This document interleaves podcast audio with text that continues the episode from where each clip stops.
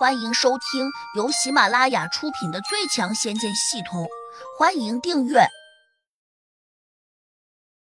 第两百七十章，江湖大忌财外露。当然，除非胡杨钻到了地下，否则他不可能不露出一点蛛丝马迹来。尤其是他逃走时，还带上了乔小苗和他母亲陈敏。乔小苗反侦查的能力很强。但是陈敏却没这样的警觉性，他在这山中闲得十分无聊。如果不是看在钱的份上，他早就跑回京城去了。胡杨和乔小苗一再交代他，这段时间内不准接打电话，但是却没有说不要他上网啊。陈敏当然会偷偷的用手机上网，尤其是现在他有钱了，就算暂时不能花钱去买好衣服，但总可以在网上看看那些曾经买不起的名贵衣服吧。他甚至还偷偷的加了不少东西在购物车里面，除了衣服外，还有金银首饰。陈敏心里痒痒的，热切的盼望着回到京城后，他会第一时间把这些看中的东西买下来。如果他只是这样做，很显然不会出事情，毕竟他还是严格遵照了胡杨的意思，没有接听任何一个电话。为了那三百多万，忍受点寂寞是绝对值得的事情。陈敏一再提醒自己。可是，网上很多东西都会搞限时促销，过了这个村就没有那个店，这让陈敏很郁闷。这几天以来，他已经痛苦的看着好几样心爱的衣服和黄金手镯从即时降价，再到回归原位了，绝对不能再这样错过了。陈敏转动着眼珠，冥思苦想了足足有一个小时，他终于想到了一个自认为绝佳的好办法。那就是用这个山村老妇人谢芳的名字和地址来接受网上的快递。虽然这是个穷乡僻壤，但金钱总能让鬼推磨。网店的服务员开始也不肯往这地方发货，但禁不住陈敏的软磨硬缠，以及豪放的增加运输费用，所以就答应了。因此，每当送货员的电话打过来时，陈敏就会偷偷的去接听，然后屁颠屁颠的跑村口去收货。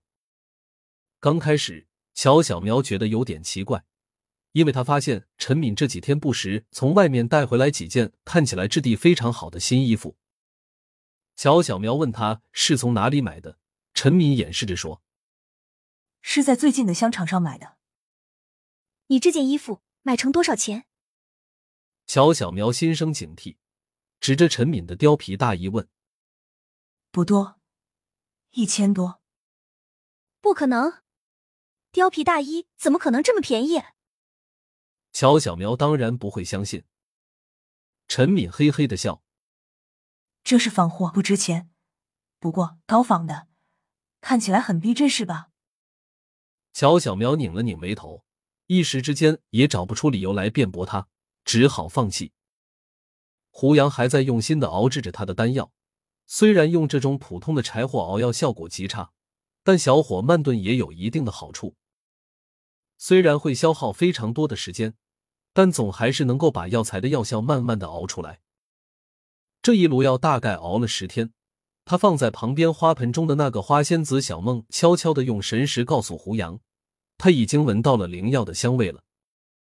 在这之前，他曾一度把体内积聚的不多的灵力给了胡杨，但最终还是不能卸去他体内的毒素。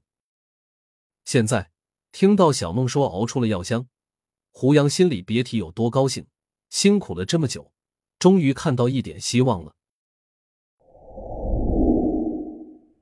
京城某个快递站，有个快递小哥正在兴奋的吹牛：“你们送一单才一块钱是吧？我最近送了几票大的，客户十分豪爽，每一单直接给我五百。你真会吹！我们送了十年的快递了，也没遇到这样的好事。”另一个快递小哥嗤之以鼻道：“是真的，我骗你做什么？别给我发誓赌咒，我们当然不会相信。你也不看看我们负责的这一片区域，都他娘的是一堆穷人，多数人都只在网上购买那些便宜的体验品，哪里舍得买贵重物品？再说了，有钱人会住在这种鸟不拉屎的地方吗？”那个尖脸瘦削的快递小哥认真的说道：“我真没有骗你们。”每次我骑摩托车把东西送到村口时，一个大妈就会用手机转钱给我。我觉得他应该是个暴发户，只是不知道为什么会住在这种地方。可能他是来体验生活的。说者无心，听者有意。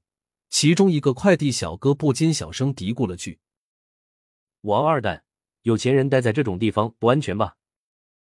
小李子，我哪管他安不安全，只要他能按时把小费给我。那个叫王二蛋的快递小哥不以为然道：“他一般都买些什么东西？”小李子好奇的问：“刚开始我也不知道，后来我问了，陈大妈并没有对我隐瞒。”我这才清楚，他买了两件貂皮大衣，一根金项链，两个金手镯，呃，好像还有些别的东西，我没有细问。反正这个陈大妈很有钱。很多时候，只是包不住火的两个快递小哥无意中的谈话，很快就传到了一些地皮儿中。听说牛家村来了大富婆，我们要不要想办法去干一票？一个小嘴猴腮的青年问旁边那个胖子。胖子沉思了片刻，半眯着眼说：“江猴子，有钱人家不可能这么招摇，他敢这样做，肯定有恃无恐。”江猴子忙问：“二胖，你这话是什么意思？”二胖说：“这种富婆多半带着保镖，说不定背着老公带保镖出来厮混，那个保镖的身手一定不会很差。”所以，我们未必干得过人家。江猴子听得连连点头，一边对二胖竖起了大拇指，说：“二胖，你书读得多，果然比我这种粗人考虑的周全。依你之见，我们应该怎么做？总不能眼睁睁的看着一块大肥肉在眼前飘过吧？”二胖阴着脸说：“我们先假装到牛头村看风景，借机摸一摸情况。如果干不过别人。”就只能退避三舍，另做打算。